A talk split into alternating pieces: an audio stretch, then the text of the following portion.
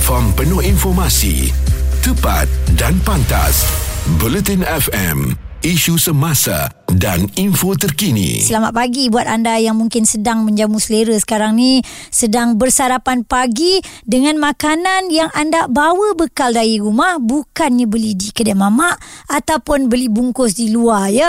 Dan kita bawakan topik pagi ini, makanan semua harganya dah kan main main main naik kan. Adakah anda bersedia untuk bawa bekal? Kita ada acu sekarang ni. Adakah bekal dengan acu ni sinonim?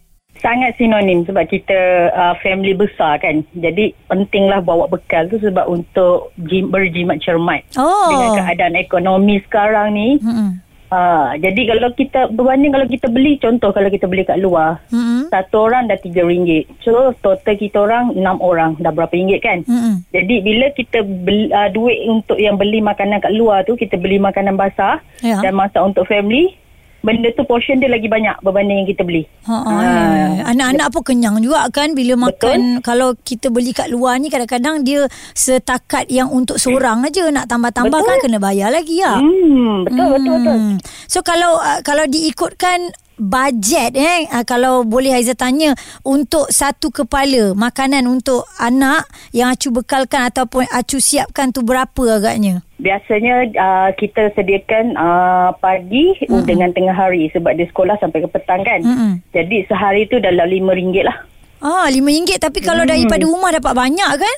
Still banyak hmm. Sebab kita lebih berjimat kan Masak yeah. sendiri Portion dia lagi banyak lah Banding kita beli kat luar okay. Cuba kalau kat luar Dengan RM5 tu Rasa cukup ke untuk sarapan dengan tengah hari Maknanya dua bekal Takkan cukup. Takkan dapat Kita ha. cuma boleh beli Mungkin uh, makanan dengan air Untuk sekali makan aja kan Betul Hmm.